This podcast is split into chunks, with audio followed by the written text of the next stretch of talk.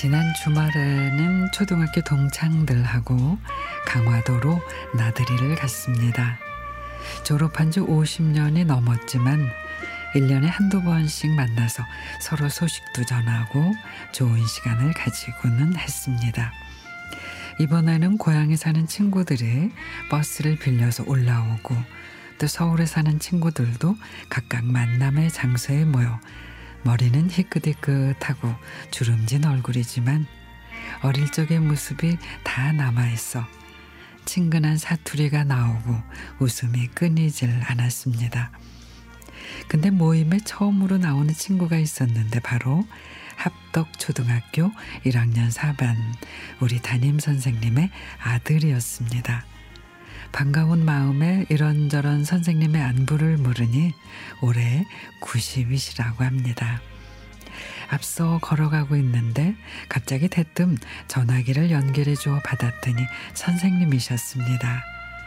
두근거리는 마음으로 저를 알아보시려나 하고 인사를 드렸더니 선생님은 내가 먼저 말할게 하시고는 우강면 창리 우리 집 주소와 아버지는 피난 나오시고 찐빵 가게 하셨지.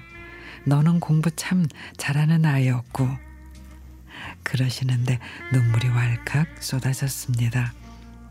아버지는 어려운 살림에도 고마운 선생님께 인사드리러 가자시며 싫다는 제 손을 잡고 선생님 댁을 방문했는데 한 손에는 지프로 엮은 계란 한 줄 그리고 손수 만드신 찐빵에 정성 들여 키우신 국화도 빼놓질 않으셨습니다. 지금 생각해 보면 아버지가 드릴 수 있는 최선의 선물이었습니다. 친구들과 놀다가도 먼저 자리를 떠야 했고 버스에서 내리면 그곳에는 늘 아버지가 계셨습니다. 그때는 철이 없어서 아버지에게 짜증도 냈었지만 지금 저도 자식을 키우며 그날의 아버지처럼 딸아이의 대기 중인 엄마로 살고 있습니다.